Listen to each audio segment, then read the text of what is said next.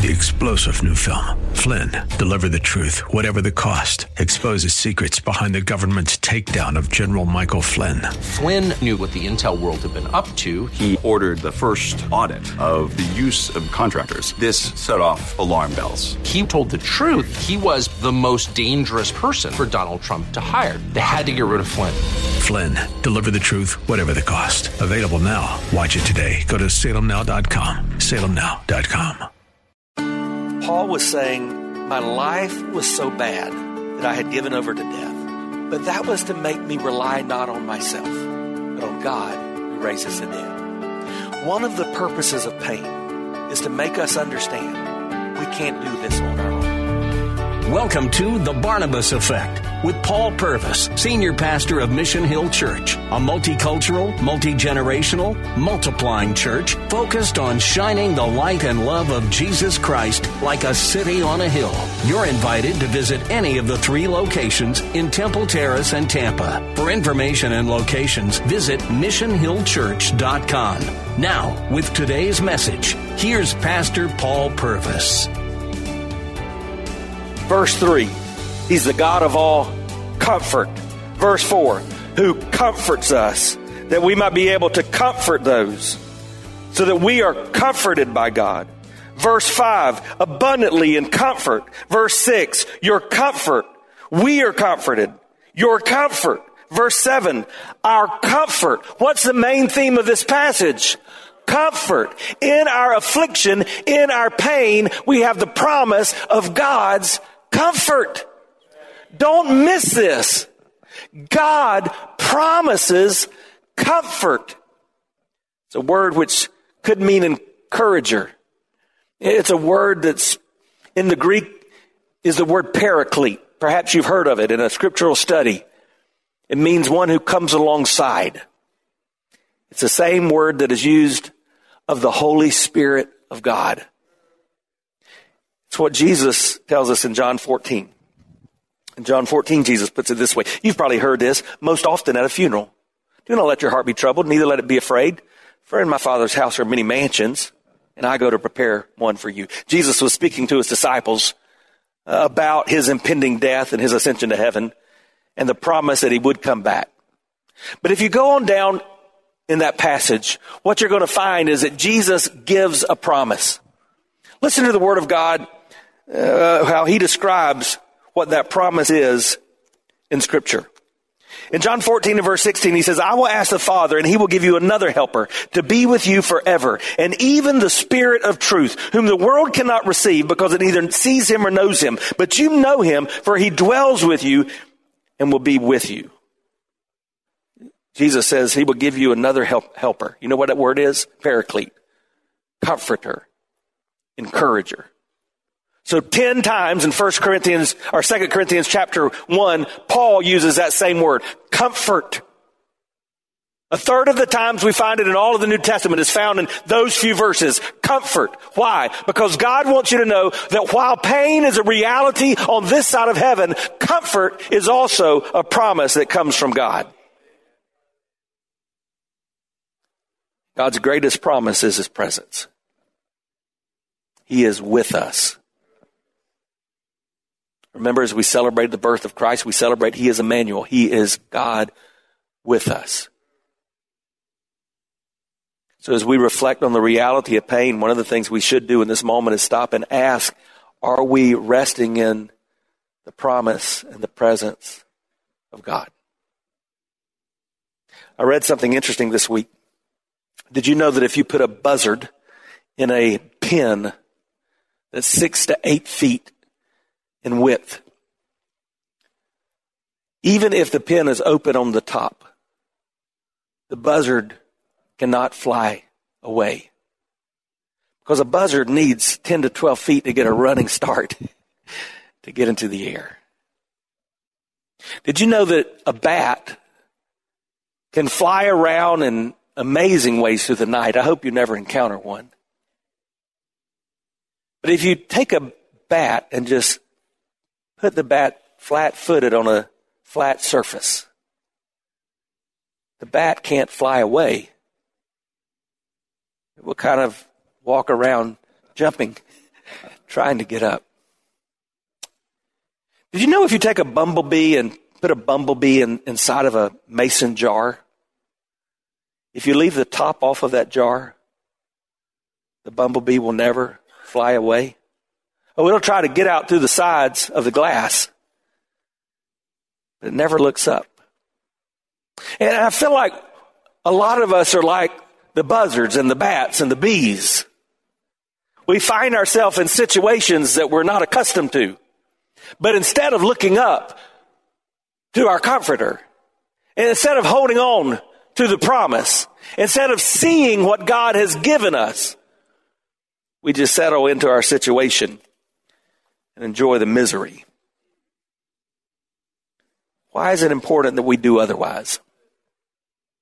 It's important that we do otherwise because our comforter gives dignity to our difficulties. He gives purpose to our pain. And that's where I want to spend the remainder of our time. Pain always has a purpose that helps us to endure. Don't mishear what I've just said. I'm not suggesting that you always know the why. In fact, I'm going to tell you otherwise.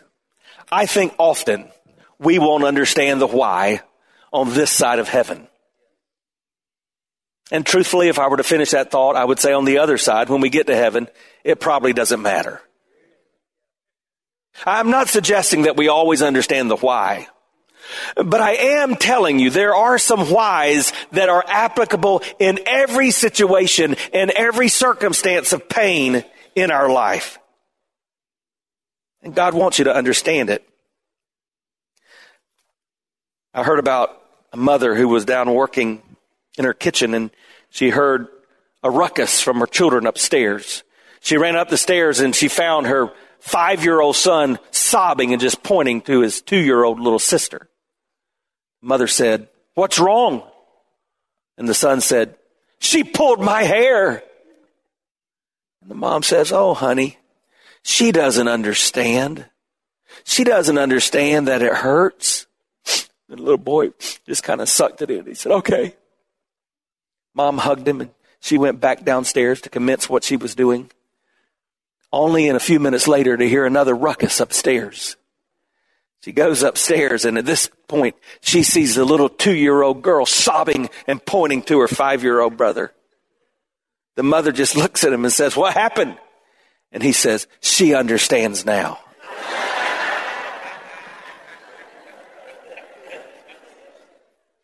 One of the purposes one of the purposes of pain is that we might understand from God His comfort, that we might be comforters to others. Said another way, C.S. Lewis in his very famous book called The Problem of Pain writes, God whispers to us in our pleasures. He speaks to us in our conscience, but he shouts to us in our pain. It is his megaphone to rouse a deaf world. What does pain do? First, pain points us to God. At, the core of our faith is the necessity that we understand the fallacy of self-sufficiency. Did you catch that? You can't pull yourself up by a bootstrap. Whoever came up with that saying anyway? I mean, just think about that for a second. I'm not sure anybody ever could. But you can't do that in life. You can't work yourself out of life's difficult moments. You can't just push your way through it and everything's going to be okay. At the core of our faith is the understanding that we are desperate creatures in need of our Creator. Our only hope is the hand that He reaches down to give us. Our only help is the salvation that He offers. We are desperate. Paul makes that clear in verse 9. Look at what it says. 2 Corinthians 1 verse 9. Indeed, we felt that we had received the sentence of death. This is one of the cases I don't prefer this particular translation of the scripture because I don't think you get the point. Let me help you understand what Paul's saying. There was a point in our life where we were ready to die.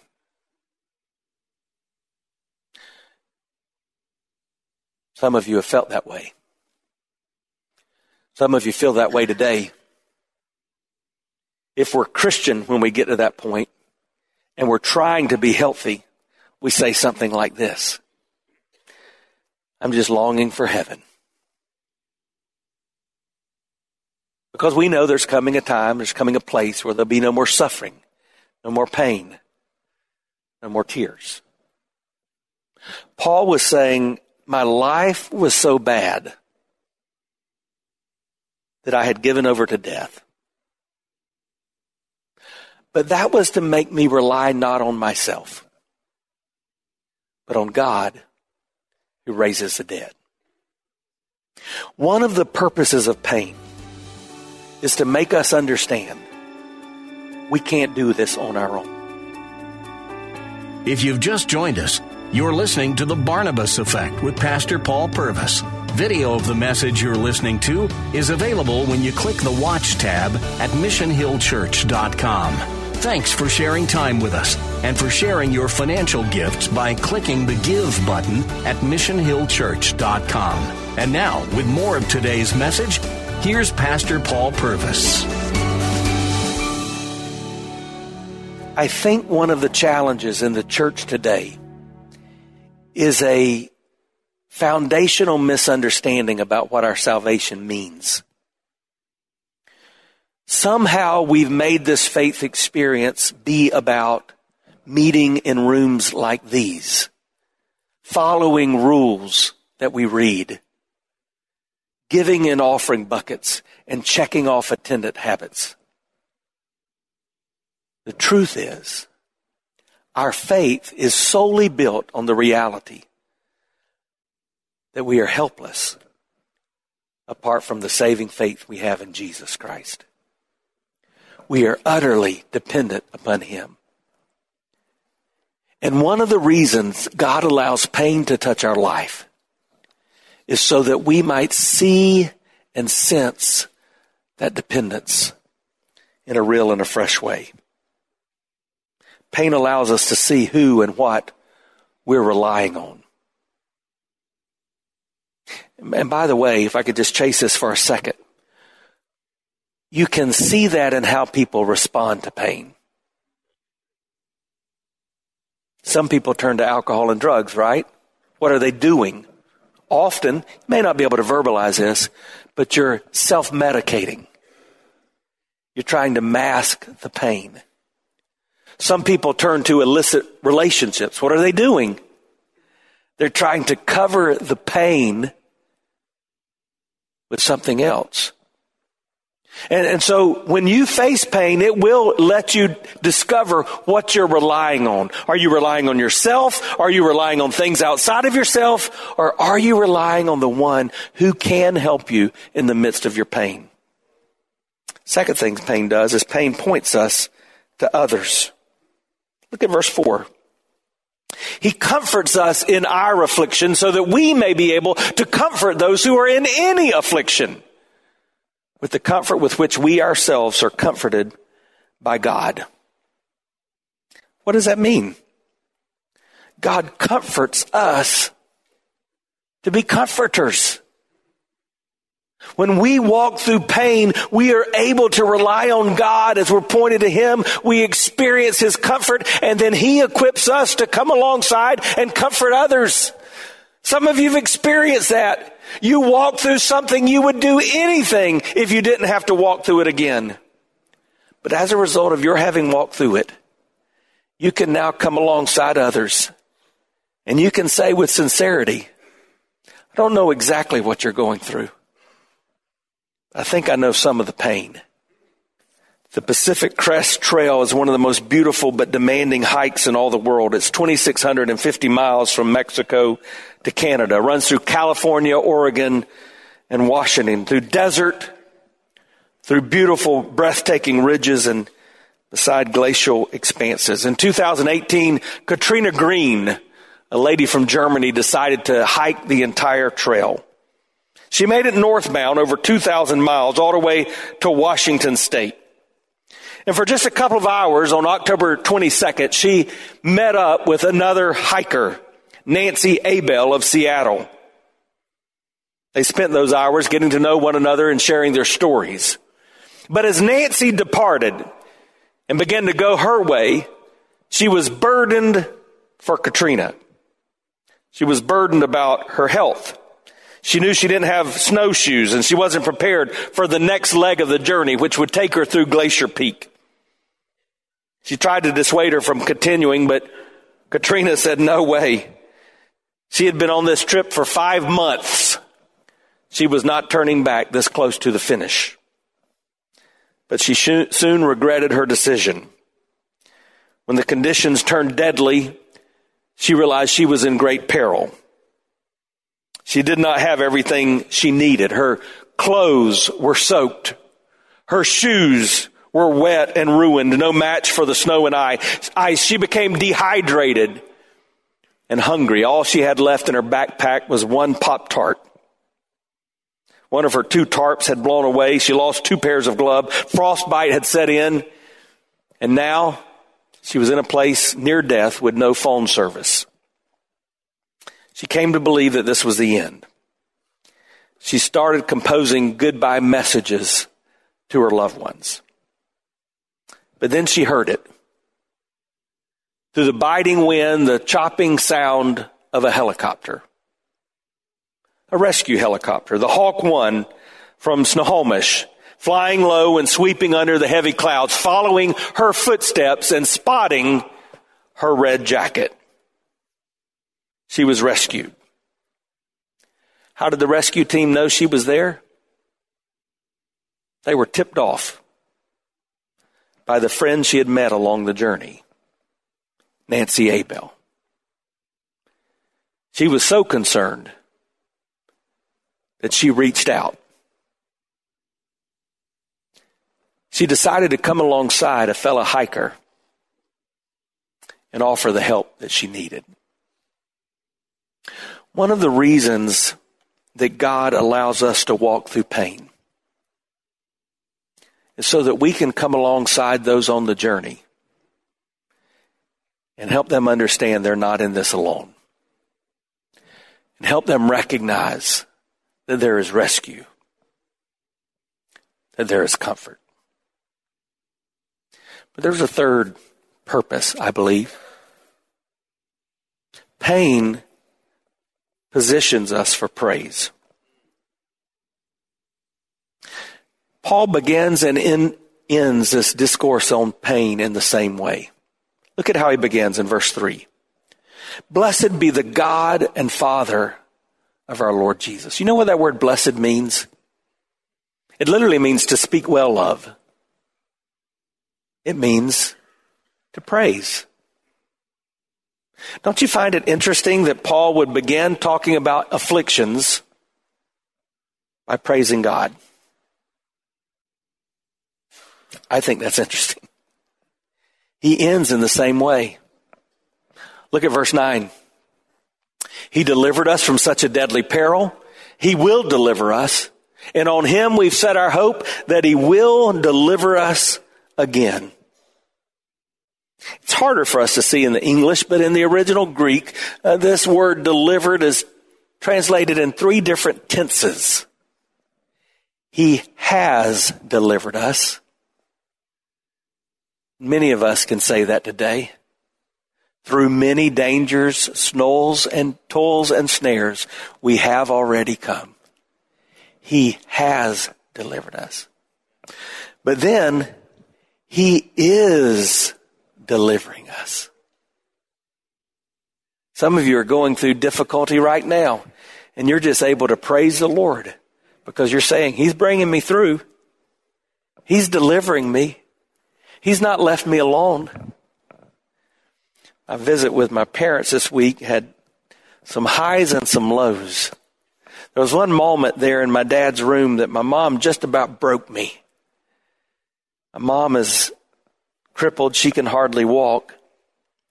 But she had found her way down to my dad's bedside and was leaning over his forehead, kissing on him. She was saying with tears streaming down her eyes, I love you so much. I miss you so much. But it's okay, honey. We're going to be together again soon. And what she was saying? She's saying He is delivering us. He has delivered us. He is delivering us. But He will deliver us. See, our, our scriptures really do teach that a time is coming when there's a place with no more suffering, no more pain, no more tears. We have the hope of heaven. And in the midst of our pain, we must hold on to that and praise His name. Last week, I had the distinct privilege to be on a phone call with Pastor Jim Cymbala of the Brooklyn Tabernacle, and he was talking to a few of us, and he said there's a couple of words that I religious have felt burdened to begin to say on a regular basis in my life. He said, I never want them to become ritual or just to say them with emptiness, but I really have felt led by the Holy Spirit to utter these words again and again. He said, one of the words is hallelujah. You know what the word hallelujah means? Say hallelujah. hallelujah. It just means praise the Lord.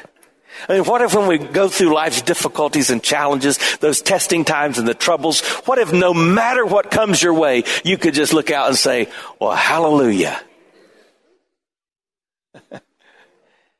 Then he said the other word is Jesus. He said, What if, regardless of what's happening in your day, you can just use the name of Jesus to point you back to him? He said, I try to say it three times Jesus, Jesus, Jesus.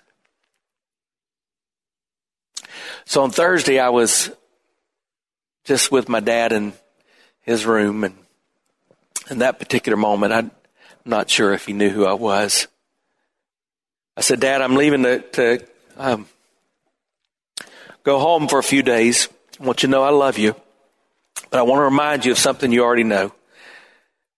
Um, there's one that's not leaving you, and he's here with you. And I've prayed with you, and remember, we've asked him to let you even see his angels in this room but his name is Jesus. And so, Dad, when you don't know anything else to say, you just say Jesus. I said, Dad, do you understand that? He said, Yes. I said, Dad, say it. He said, Jesus. I said, Say his name again. He said, Jesus.